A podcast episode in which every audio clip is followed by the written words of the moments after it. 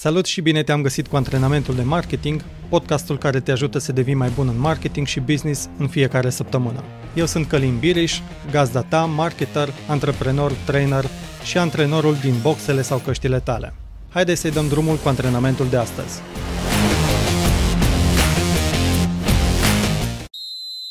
Până să facem încălzirea, am făcut o scurtă căutare pe internet și am descoperit că Pepsi și Coca-Cola și-au schimbat logo-urile de cel puțin 10 ori. IBM l-a schimbat de 7 ori, Canon de 4 ori, iar Nike și Starbucks de 3 ori.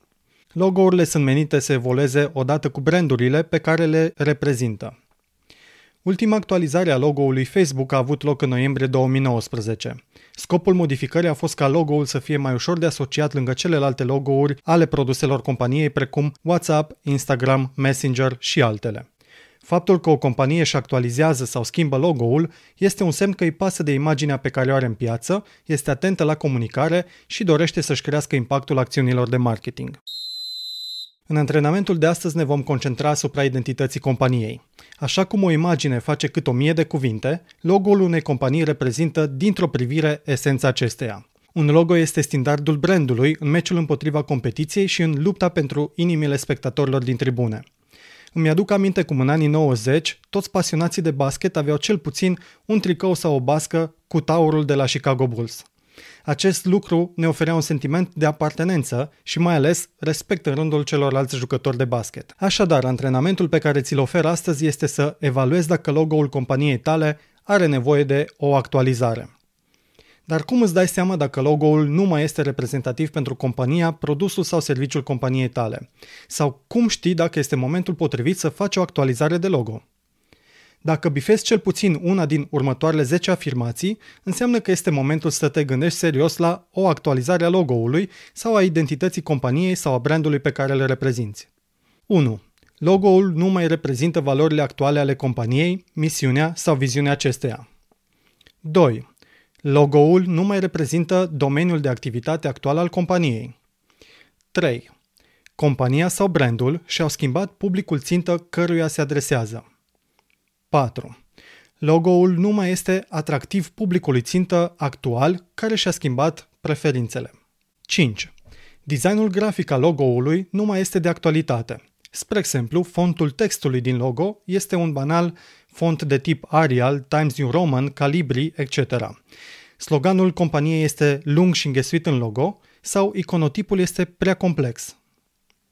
6.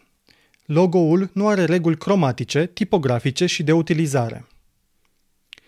În legătură cu punctul 6 este punctul 7. Logo-ul este dificil de afișat în același timp pe o carte de vizită, pe website, pe o iconiță de aplicație de pe telefonul mobil, într-o secțiune de parteneri de pe un afiș, pe o firmă luminoasă sau chiar pe un panou stradal.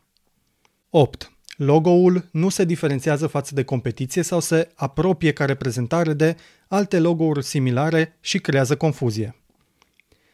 9. Compania a dezvoltat noi branduri cu logo-uri care nu mai sunt aliniate la identitatea acesteia. Și 10. Compania sau brandul dorește să transmită un mesaj de schimbare a abordării în piață. Ai răspuns afirmativ la cel puțin unul din cele 10 puncte?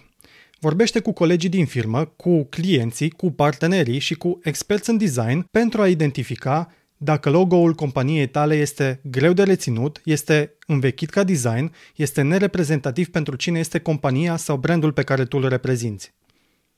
Reține că un logo bun este vizibil pe materialele de comunicare, este atractiv pentru clienți, este ușor de reținut, transmite cine este compania sau brandul pe care le reprezintă, iar toate acestea vor aduce la o recunoaștere mai bună sau chiar la creșterea vânzărilor. Nu mai sta pe gânduri. Notează-ți în calendar când îți dedici 3-4 ore în săptămâna aceasta pentru a discuta despre identitatea companiei tale și a verifica dacă mai este reprezentativă. O schimbare făcută la momentul potrivit poate atrage atenția și simpatia clienților și poate însemna un restart pozitiv în planul de acțiuni de marketing. Antrenamentul de marketing de astăzi ți-a fost oferit de către agenția Lupa și supermarketing.ro, magazinul online de soluții de marketing pentru companiile care nu vor să pună lacăt pe comunicarea lor în această perioadă de criză. Pe supermarketing.ro găsești acum un nou serviciu Logo Refresh. Intră chiar acum pe website și cere o oră de consultanță gratuită. În final te las cu un citat de la Paul Rand, binecunoscutul designer care a făcut logourile de la IBM și ABC. Acesta a spus, un logo este un steag, o semnătură, un shield, un indicator stradal. Un logo nu vinde direct, ci identifică. Un logo este rareori o descriere a unei afaceri. Un logo capătă înțeles din calitatea lucrurilor pe care le simbolizează și nu viceversa.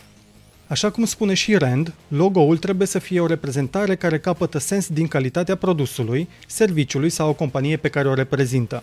Dacă această calitate se schimbă, este important ca logo-ul să-i urmeze direcția. Sunt Călim Biriș, antrenorul tău de marketing și îți urez mult sport și energie. Te salut!